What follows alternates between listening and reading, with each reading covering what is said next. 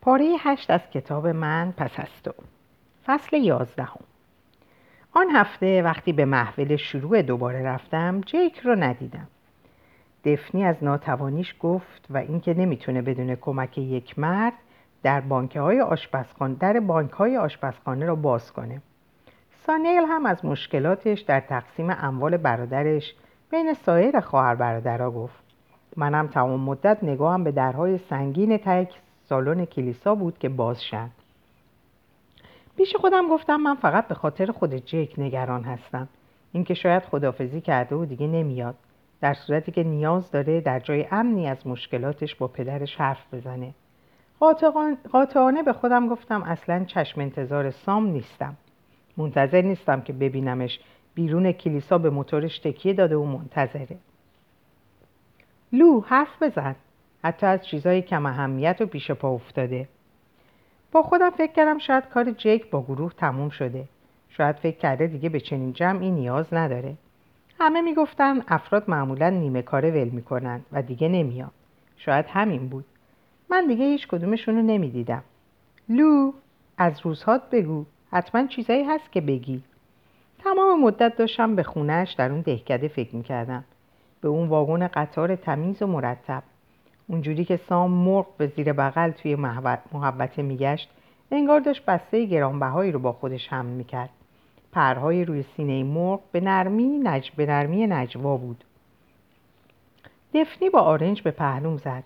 مارک گفت ما اینجا در مورد زندگی روزمرهمون بحث می‌کنیم. چیزهایی که باعث میشن آدم همش به مرگ عزیزش فکر کنه.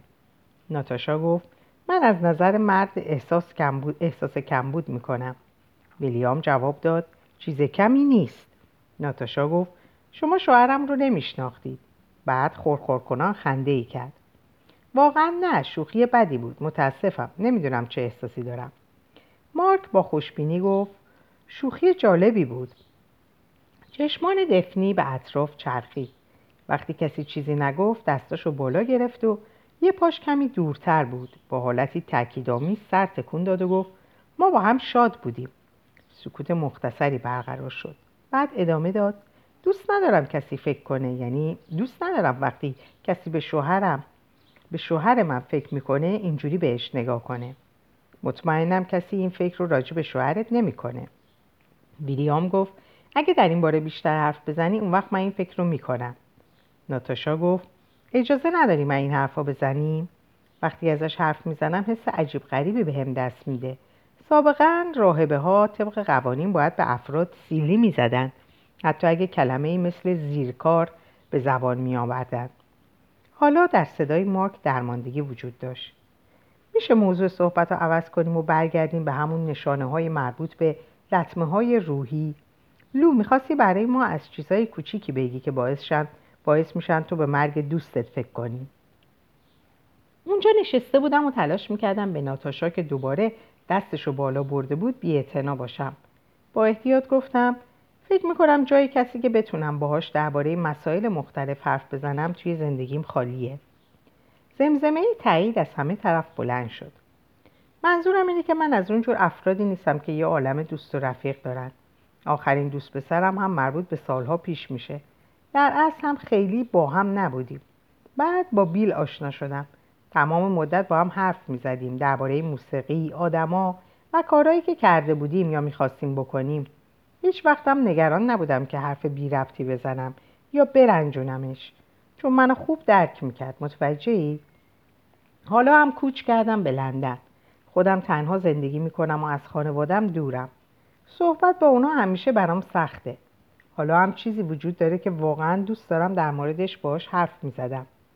توی ذهنم باش حرف می‌زنم اما حالا فرق می‌کنه. یه چیز کاملا متفاوته. هی نظرت در این مورد چیه؟ خودم می‌دونم اگر بود چه نظری می‌داد. احتمالا هم, احتمالا هم نظرش درست بود. یه دقیقه کسی چیزی نگفت. بعد مارک گفت لو می‌تونی با ما حرف بزنی؟ قضیه پیچیده است. لین گفت مال همه پیچیده است. به صورتشون نگاه کردم. همه مهربون و مشتاق. اما مطمئن بودم ذره از حرفامو درک نخواهند کرد. واقعا چیزی درک نمی‌کردند. دفنی شال ابریشمیش رو مرتب کرد. چیزی که لو احتیاج داره یه مرد جوونه که باهاش حرف بزنه. واقعا همینطوره. تو جوون و زیبایی. می‌تونی یه آدم دیگه پیدا کنی. و تو ناتاشا برگرد به زندگی. برای من حالا دیگه دیر شده. اما شما دو نفر نباید توی این سالن دلگیر و خفه بشینید. ببخشید مارک اما واقعا نباید اینجا باشید. باید برید برقصید خوش بگذرونید. من و ناتاشا نگاهی به هم رد و بدر کردیم. پیدا بود اونم به اندازه من دوست داره بره و برقصه و خوش باشه. یاد سامانبولانس افتادم ولی سعی کردم از ذهنم دورش کنم. میریام گفت اگه می‌خوای با کسی آشناشی مطمئنم می‌تونم قراری. مارک به زبون اومد. بسیار خوب. حالا بیایید درباره خواسته ها و تمایلاتمان حرف بزنیم. یا کسی چیز جدیدی در خودش دیده که تعجب کرده باشه یا قافلگیر شده. ساعت 9 و 15 دقیقه خسته و کوفته رسیدم خونه. لیلی شلوار راحتی پوشیده بود و روبروی تلویزیون روی کاناپه ولو بود. کیفمو انداختم. از کی اینجایی؟ از صبحونه. خوبی؟ ای! رنگ, پرید... رنگ پریدگیش می‌گفت مریضه. شایدم خسته. خوب نیستی؟ سرش همینطور پایین بود. یه کاسه پاپکورن کنارش بود و داشت می‌خورد. با بیحالی انگوشش رو توی کاسه کرده بود و دنبال خورده هاش میگشت. امروز اصلا حس و حال هیچ کاری ندارم. تلفن همراه لیلی صدایی کرد. با بیوسدگی نگاهی به پیام جدیدش انداخت. بعد گوشی رو زیر کوسن کاناپه فرو کرد و بعد از یه دقیقه مکس گفتم واقعا همه چیز خوبه مشکلی نیست؟ نه. ولی پیدا بود حالش خوب نیست. چیزی که من بتونم کمک کنم؟ گفتم خوبم. وقتی حرف می‌زد نگام نمی‌کرد. اون شب لیلی پیش من موند. روز بعد درست موقعی که می‌خواستم برم سر کار آقای ترینر زنگ زد و خواست با لیلی حرف بزنه. وقتی به لیلی گفتم چه کسی پای تلفونه روی کاناپه کش قوسی به خودش داد و بی احساس و بی تفاوت نگام کرد. سرانجام با اکراه دستشو برای گرفتن گوشی دراز کرد. همونجا ایستادم. لیلی هم داشت به حرفای اون گوش می‌داد. صدای آقای ترینر رو نمیشنیدم ولی می‌تونستم لحن حرف زدنش رو بشنوم. مهربان دلگرم کننده و آرامش بخش عاقبت وقتی حرفای آقای ترینر تموم شد لیلی مکس کوتاهی کرد و بعد گفت باشه. وقتی گوشی رو دوباره دستم داد پرسیدم می‌خوای بری دوباره ببینیش؟ خودش برای دیدنم میاد لندن. خب عالیه. اما گفت که نمی‌تونه زنش رو خیلی تنها بذاره چون ممکنه دردش بگیره. دوست داری من ببرمت اونجا تا ببینیش؟ نه. زانوشو خم کرد و زیر چونش گذاشت. دست دراز کرد و کنترل تلویزیون رو برداشت. یکی یکی کانالا رو آورد و یه دقیقه بعد گفتم دوست داری در موردش حرف بزنی؟ یکی دو دقیقه گذشت و لیلی نه جوابی داد و نه نگاهش رو از تلویزیون برگردون و من فهمیدم صحبت تموم شده. سه شنبه بود. من رفتم توی اتاق خوابم و در رو بستم و به خواهرم زنگ زدم. تازگی هفته چند بار با هم حرف می‌زدیم حالا راحتتر ارتباط برقرار می‌کردم کدورت بین من و والدینم برطرف شده بود و دیگه صحبت کردم با اونها برام سخت نبود. به نظر طبیعیه؟ بابا میگه وقتی 16 سالم بود یه بار دو هفته باش حرف نزدم. فقط قور می‌زدم ولی در واقع هیچ مشکلی نداشتم. حتی قورم نمی‌زنه. فقط ظاهرش خیلی درمونده و فلاکت زده است. نوجوانا همه فلاکت زده به نظر می‌رسن. حالتشون همین جوریه. باید نگران اونایی بود که زیادی سرخوشن. احتمالا کاسهای زیر نیم کاسه زیر نیم کاسشونه یا دچار اختلال شدید خوردن هستن. یا از بوتس رژ لب میدزدن. بوتس رژ لب میدزدن. این سه روز گذشته رو کلارا روی کاناپه گذروند. خب حالا حرف حسابت چیه؟ من فکر می‌کنم مشکلی پیش اومده. این دختر 16 ساله است. پدرش هرگز از وجودش با خبر نشده و پیش از اینکه اونو ببینه غزل خدافزی رو خوند.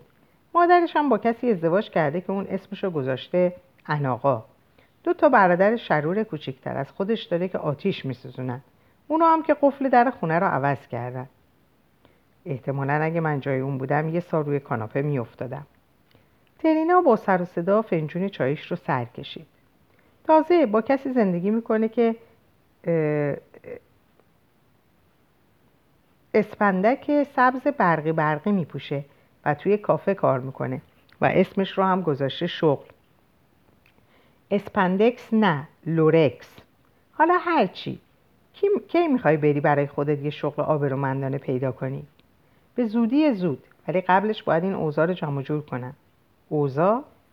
بدجوری افسرده است نگرانش هستم. می‌دونی چی من افسرده می‌کنه؟ اینکه دائم قول میدی که به زندگی خودت سر و سامون بدی. ولی بعد خودتو فدای هر کوفت و زهرماری می‌کنی که سر راهت قرار می‌گیره. ویل کوفت و زهرمار نبود. ولی لیلی که هست.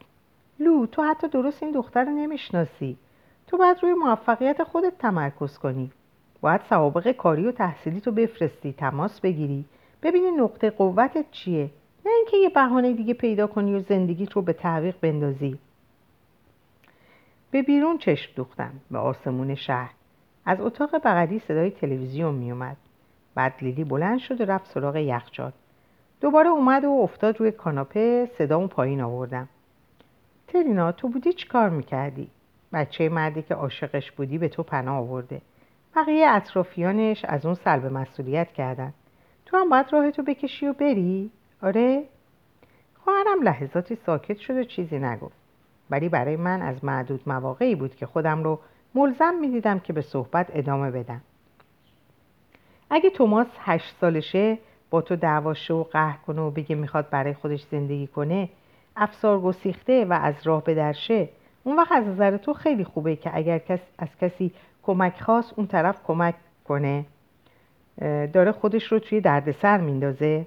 خوب فلنگو ببنده و بره دنبال کارش. سرم رو به دیوار تکیه دادم. ترینا همه تلاشم رو می‌کنم کار درست رو انجام بدم. فقط لطفا یه فرصت بهم بده. باشه؟ هیچ جوابی نیومد. با این کار حالم بهتر میشه. باشه؟ وقتی می‌بینم دارم کمکی می‌کنم حس خوبی بهم دست میده. خواهرم مدتی همینطور ساکت موند و حرفی نزد. جوری که شک کردم شاید گوشی رو گذاشته باشه. ترینا؟ خب باشه. یادم چیزی توی درس روانشناسی اجتماعی خوندم که نوجوانان حوصله گفتگوهایی رو در رو رو ندارن. خسته کننده می‌بینن. لابد می‌خوای بگی از پشت دربارش حرف بزنم. از پشت در باهاش حرف بزنم. یه روز سرانجام برای یک بارم شده با خواهرم تلفنی حرف می‌زنم. که از اون طرف خط آه نکشه و فکر نکنه که داره موضوعی رو برای یه آدم احمق توضیح میده. میده. نه احمق جون یعنی اگه می‌خوای به حرف بکشونیش باید با هم مشغول کاری شید دوش به دوش هم. جمعه غروب سعی را هم به خونه به فروشگاه دی آی وای رفتم. بعدم کشون کشون بسته رو با خودم چهار طبقه بالا بردم و وارد خونه شدم. لیلی دقیقا همون جایی بود که انتظارشو داشتم. روبروی تلویزیون ولو بود. سرشو بالا گرفت. اینا چی آوردی؟ رنگ. گیج و منگ نگاهم کرد. آپارتمان کمی دلگیر شده. خودت هم که یه سری داری به هم میگی. باید کمی بهش روح بدم. فکر کردم از شر این رنگ خسته کننده و قدیمی سفید شیره خلاص شیم. می‌دونستم نمی‌تونه جلوی خودشو بگیره و واکنشی نشون نده.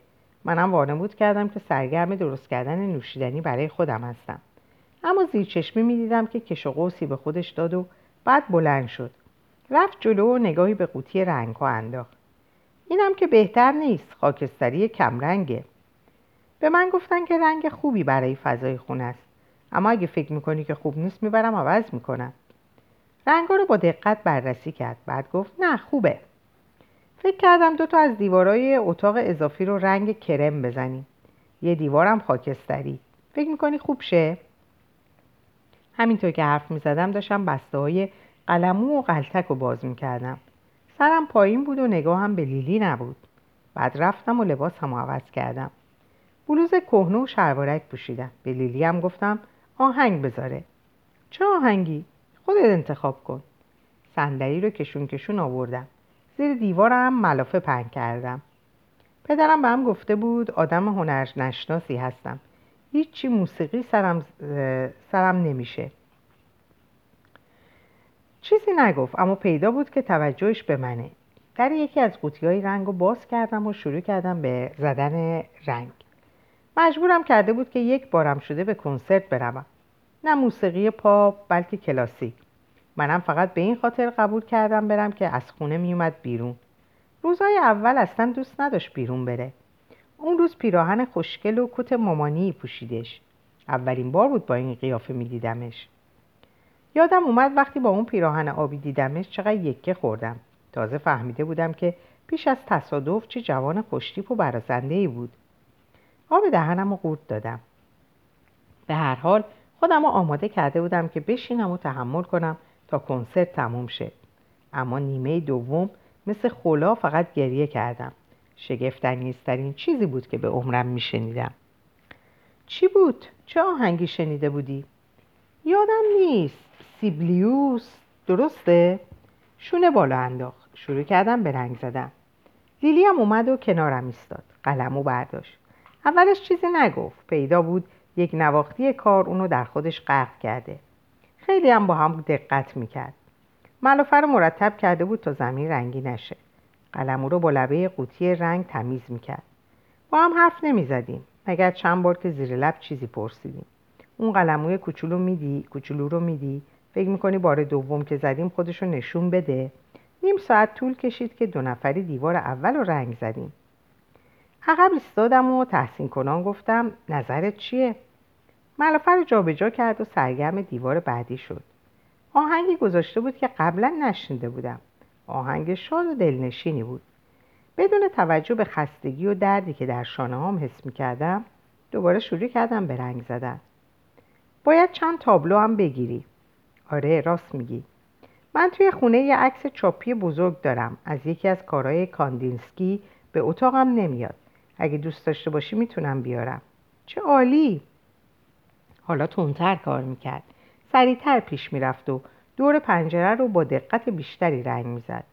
نگاهی به اون کردم و گفتم داشتم با خودم فکر می‌کردم باید با مادر ویل حرف بزنیم مادر بزرگت. اشکالی نداره از نظر تو که براش نامه بفرستم. چیزی نگفت خم شد و به کارش ادامه داد. از قرار معلوم شیشتونگ حواسش به رنگ زدن قرنیز دیوار بود. سرانجام بلند شد. اینم مثل اون اینم مثل اونه؟ کی؟ خانم ترینر اینم مثل آقای ترینره. از بالای جعبه که ایستاده بودم پایین اومدم تا قلمو رو با لبه قوطی رنگ تمیز کنم. شخصیتش با آقای ترینر فرق می‌کنه. اینم روش توست برای اینکه بگی یه عوضی بیشتر نیست. نه عوضی نیست ولی کمی طول می‌کشه تا خوب بشناسیش. یه وری نگام کرد. این روش توست برای اینکه بگویی آدم عوضیه و ازم خوشش نخواهد اومد. لیلی اصلا چنین چیزی نیست. چنین چیزی نمیگم. ولی آدمیه که احساساتش رو راحت بروز نمیده. لیلی نفس عمیقی کشید و قلمو رو پایین گذاشت.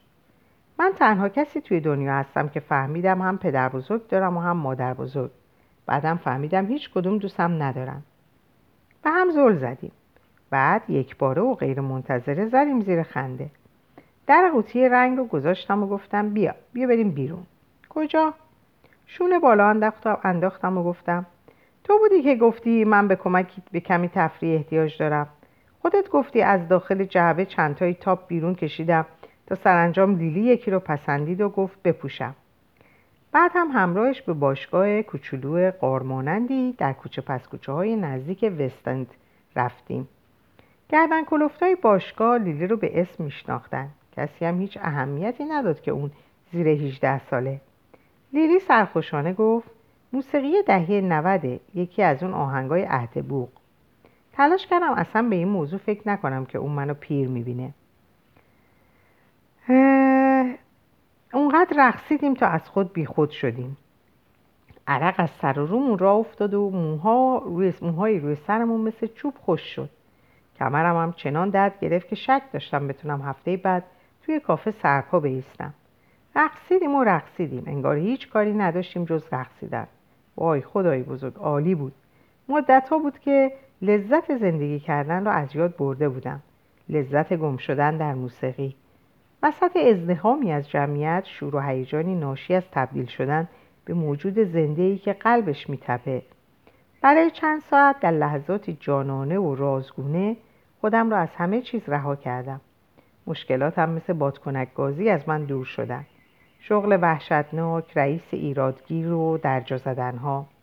حالا چیز دیگه ای بودم. زنده در جنب و جوش و شاد. به لیلی در جمعیت نگاه کردم. چشمامو بسته و موها روی صورتش ولو بود. در چهرش آمیزه خاصی از تمرکز و رهایی وجود داشت که وقتی آدما خودشون رو در آهنگ گم می‌کنن ایجاد میشه. بعد چشماشو باز کرد و مستقیم به چشم من دو کاملا پیدا بود بطری توی دستش کوکاکولا نیست. خواستم اعتراض کنم. ولی دیدم منم متقابلا دارم به اون لبخند می‌زنم. لبخندی وسیع و شادمانه. در آن لحظات به تنها چیزی که می‌تونستم فکر کنم این بود که چقدر عجیب یه بچه پریشان و نابسامان که خودش رو هم درست نمی‌شناسه در مقوله زندگی درسای زیادی داره که به من بیاموزه. لندن در اطراف ما پرهیاهو و در تکابو بود. حتی ساعت دو صبح. چند بار ایستادیم تا لیلی از دو نفرمون عکس سلفی بندازه. جلوی تئاتر کنار یه تابلوی چینی و مردی که لباس خرس پوشیده بود. ظاهرا لیلی هر کاری می‌کرد و هر جا می‌رفت باید عکس یادگاری مینداخت بعد برای سوار شدن به اتوبوس شبکار راهمون رو در خیابونهای پر ازدهام باز کردیم. از مقابل کباب فروشی هایی که تا دیر وقت باز بودن مست های نرزن و عوضی و گله دخترای جیغو جیغو گذشتیم. جای عملم به شدت درد می‌کرد. عرق زیر لباسم نمناک نمناکم سرد شده بود و اذیتم می‌کرد. ولی با این همه حس می‌کردم سرشور از انرژیم. انگار حالم خوب شده بود. لیلی سرخوشانه گفت معلوم نیست کی به خونه برسیم. بعد فریادی شنیدم. کسی صدام کرد. لو. به اون طرف خیابون نگاه کردم. سام بود که سرش رو از پنجره آمبولانس بیرون آورده بود. من در جواب دستم رو بالا بردم. او هم دور برگردون خیابون رو دور زد. وقتی اومد پرسید کجا میرید؟ خونه. البته اگه اتوبوس گیرمون بیاد. بپر بالا. بیایید. اگه مریض نبودی نمی‌گفتم. همین الان شیفتم تموم شده. بعد به زنی که کنارش نشسته بود گفت دان مریضه لنگش شکسته. نمیشه اینجا ولش کرد که پیاده بره خونه. لیلی از این اتفاق غیر منتظره سر از پا نمیشناخت. بعد در عقب, در عقب آمبولانس باز شد و زنی با روپوش پزشکیاری و در حالی که چشماش رو میگردوند ما رو به داخل هدایت کرد. بعد اشاره کرد روی برانکارد بنشینیم. سام اخراجمون می‌کنن سام اخراجمون می‌کنن. رو به من گفت دانا هستم. وای نه حالا شناختمت. یادم اومد. همونی که آره از بالا پشت بوم پرت شدم. آره. لیلی منو به طرف خودش کشید تا با هم عکس سلفی داخل آمبولانس بندازید تلاش می‌کرد نگاهش به دانا که چشمانش رو دوباره گردونده بود نیفته. سام به ما که پشت آمبولانس نشسته بودیم نگاه کرد و گفت کجا بودید؟ لیلی جواب داد رفته بودیم رقص. همش دارم بهش میگم بابا انقدر ادای پیرپاتالا رو در نیار. که حوصله آدم رو سر می‌برن میشه آژی رو روشن کنید؟ نه خیر کجا میرید؟ راستی اینم از یه پیروپاتال دیگه. هرچی بگی که من که سر در نمیارم. لیلی آدرس خونه رو داد. سام همون جایی که رفته بودیم. یادمه از آینه عقب به چشمانم نگاه کرد و صورتش کمی سرخ شد. گفت از قیافات معلومه که خوش گذشته. یه باره حس کردم چقدر خوشحالم برای رقص بیرون بودیم. حالا دیگه جور دیگه به نظر می اومدم. حالا دیگه فقط دختر مصیبت زده ای نبودم که توی کافه فرودگاه کار می‌کنه و تصورش از بیرون بودن در شب پرت شدن از روی پشت بامه. بشاش و خندان گفتم عالی بود. سام به صفحه کامپیوتر روی داشبورد نگاه کرد. او احسار شدیم چه عالی! ماری جوانا کافه اسپنسرز. دانا گفت ولی ما داشتیم برمیگشتیم. چرا لنی همیشه با ما این کارو می‌کنه؟ این مرد مرض داره. کسی دیگه در دسترس نیست. چی شده؟ کاری پیش اومده مجبورم پیادت کنم. از خونت خیلی دور نیست اشکالی نداره. دانا گفت کافه اسپنسرز. بعد نفس عمیقی کشید و گفت دخترها محکم بشینید. آژیر روشن شد و ما در ترافیک لندن راهمون رو باز می‌کردیم و پیش می‌رفتیم. چراغ آبی هم بالای سرمون سفیر می‌کشید. لیلی از خوشحالی جیغ می‌زد. دانا به ما که همینطور محکم دستگیره نرده رو گرفته بودیم گفت تمام شبای آخر هفته از اسپنسرز به ایستگاه اورژانس زنگ می‌زنن. احضارشون می‌کنن تا برن و خدمت اونایی برسن که موقعی تعطیلی دیگه نمی‌تونن سرپا بیستن. یا صورت مردهای جوانی رو بخیه بزنید بزنن که با شش تا آبجو در شب آماده جنگ میشن. و دیگه دوست و رفیق سرشون نمیشه. این جوانک ها به جای اینکه انقدر که اینقدر زندگی رو بدون قدر زندگی رو بدونن هرچی پول در میارن خرج کافه می‌کنن و خودشون رو کله پا می‌کنن. کوفتی هر هفته همین بساته در چند دقیقه به آنجا رسیدیم. آمبولانس سرعتش رو کند کرد تا با سیاه مستایی که توی پیاده رو میریختن برخورد نکنه. روی پنجره های دود گرفته اسپنسر نوشته شده بود نوشیدنی مجانی برای دخترها پیش از ساعت ده شب با وجودی که خیابون ها پرهیاهو بودند و اون همه زن و مرد شب زندهدار با لباس های رنگ و نمایشی در گوشه و کنار دیده می شدن بازم خیابون های مملو از جمعیت منطقه مخصوص می‌خوری چندان حال و هوای شادی و سرور نداشتند و بیشتر متجنج و ناآرام به نظر می رسیدن. سام در عقب رو باز کرد و کیفش رو برداشت و گفت همینجا بمونید. بعد رفت. یه افسر پلیس به طرفش رفت و آروم چیزی بهش گفت. بعد اونا رو دیدم که با هم به سمت مرد جوانی رفتن که کنار خیابون نشسته بود. از زخمی در شقیقش خون جاری بود. سام کنارش چنباته زد. افسر پلیس هم تلاش می‌کرد سایر سیاه مستا رو که ایستاده و به اون زل زده بودن از اونجا دور کنه. دوستان دلسوز و مهربان دوست دخترهای گریان و نرزن ادعایی که اطراف مرد را گرفته بودند شبیه به سیاهی لشکر سیاهی لشکر شیک پوش مردگان متحرک بودند که به طرزی احمقانه در اطرافش می جنبیدن و خرخر می کردن. گاهی هم می زمین و از جایی در بدنشون خون جاری می شد. دانا که با وسایل پزشکی سرگرم بود به ما که نگاهش می کردیم گفت متنفرم از این شغل. هر روز فقط به من زن زاو بده یا مادر بزرگ پیر و نازنینی که ناراحتی قلبی داره. ای وای رفت. سام صورت پسر جوان رو گرفته و به یه طرف کچ کرده بود و دان, و دانه ماینه و دان معاینه می‌کرد. همون موقع یکی از پسرها با موهایی که مفصل ژل زده و به پیراهنی که غرق در خون بود به شونش چنگ انداخت. باید منو سوار آمبولانس کنی. سام به آرامی صورتش رو به طرف جوان مست و پاتیر برگردون که وقتی حرف می‌زد خون و بزاق دهانش به اطراف پاشیده می‌شد. رفیق حالا برو کنار باشه. بذار کارمو بکنم. پسر جوان از بس تا خرخره خورده بود متوجه چیزی نبود. به دوستاش نگاه کرد. سپت با عصبانیت صورتش رو به طرف سام برگردون به من میگی برم عقب؟ سام که روی صورت یک جوان دیگه کار می‌کرد اعتنایی به اون نکرد و به کارش ادامه داد. پسر جوان دوباره گفت هی با تو هستم. باید منو ببری بیمارستان. بعد به شونه سام زد. هی! سام لحظه همانطور قوس کرده باقی موند. ساکت و بی حرکت سپس آرام بلند شد و به طرف پسر برگشت.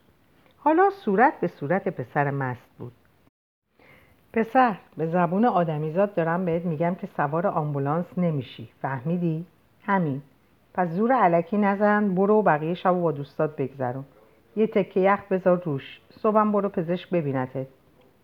باید به من جواب بدی. حقوق می‌گیره که به من برسی. دماغ کوفتیم شکسته.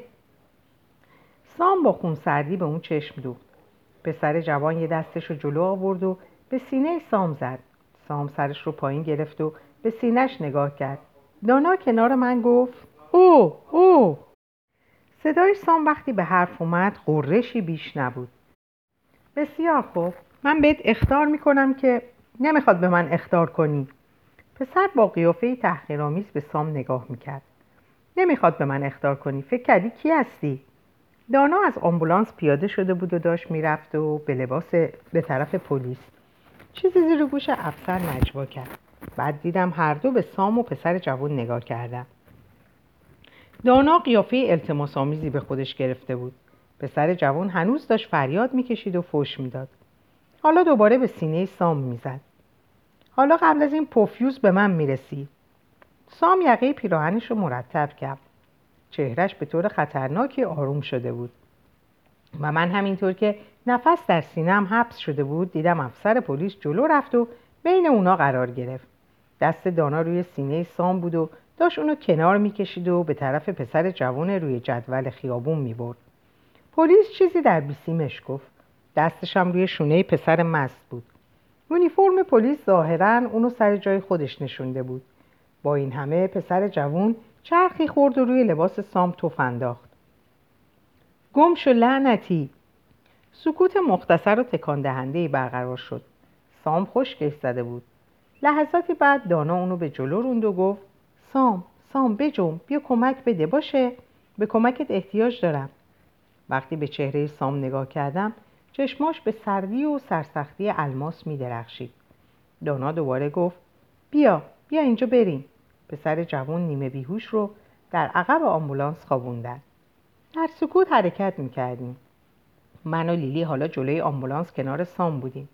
همینطور که سام به جلو چشم دوخته بود دانا پشت لباس سام تمیز کرد. آرواره های سام که تحریشی هم داشت بیرون زده بود. دانا با خوشنودی گفت می‌تونست بدتر از اینم باشه. ماه پیش یکی توی موهام توف کرد. مردک عوضی عمدن این کارو کرد. انگوشش رو فرو کرد توی گلوش و دنبالم دوید. فقط چون نرسوندمش خونه. انگار من راننده تاکسی بودم. دانا قوطی نوشیدنی انرژیزا رو که عقب آمبولانس نگه می داشت برداشت. هدر دادن منابع است. وقتی فکر می‌کنی به جای بلند کردن این جوره ای سر کشید. بعد به پسر که تقریبا بیهوش بود نگاه کرد و گفت نمی‌دونم آدم تعجب می‌کنه چی تو مغز اینا میگذره. سام گفت هیچی. آره مجبوریم این یکی رو حسابی توی کنترل خودمون داشته باشیم. به شونه سام زد و اضافه کرد پارسال اختار گرفت. سام یه وری به من نگاه کرد. یه دفعه دستپاچه شده بود. رفته بودیم دختری رو برسونیم بیمارستان. صورتش له و لورده شده بود. خشونت خانگی. همین که اومدم بلندش بکنم بذارم روی برانکارد دوست پسرش مثل تیر از بار اومد و دوباره شروع کرد به زدنش. منم دیگه دست خودم نبود. تو هم بهش حمله کردی؟ دانا به مسخره گفت نه یه بار چند بار. خوب اوضاع خوبی نبود. سگرمای دانا در هم رفت. جابجا شد تا من اخمش رو ببینم. این یه دفعه دیگه نباید مشکلی پیش بیاد وگرنه کار بیخ پیدا می‌کنه. وقتی از آمبولانس پیاده شدیم گفتم متشکرم که ما رو رسوندی. جواب داد نمی‌شد اونجا توی خیابون ولتون کنم. لحظه ای نگاهمون به هم افتاد. بعد دانا در و بست راه افتادند و با محموله انسانیشون که له و لورده و لط و پار بود راهی بیمارستان شدند ایستادیم به آمبولانس که دور می‌شد. چشم دوختیم. لیلی گفت حسابی از تو خوشش اومده. حضور لیلی رو در کنارم فراموش کرده بودم.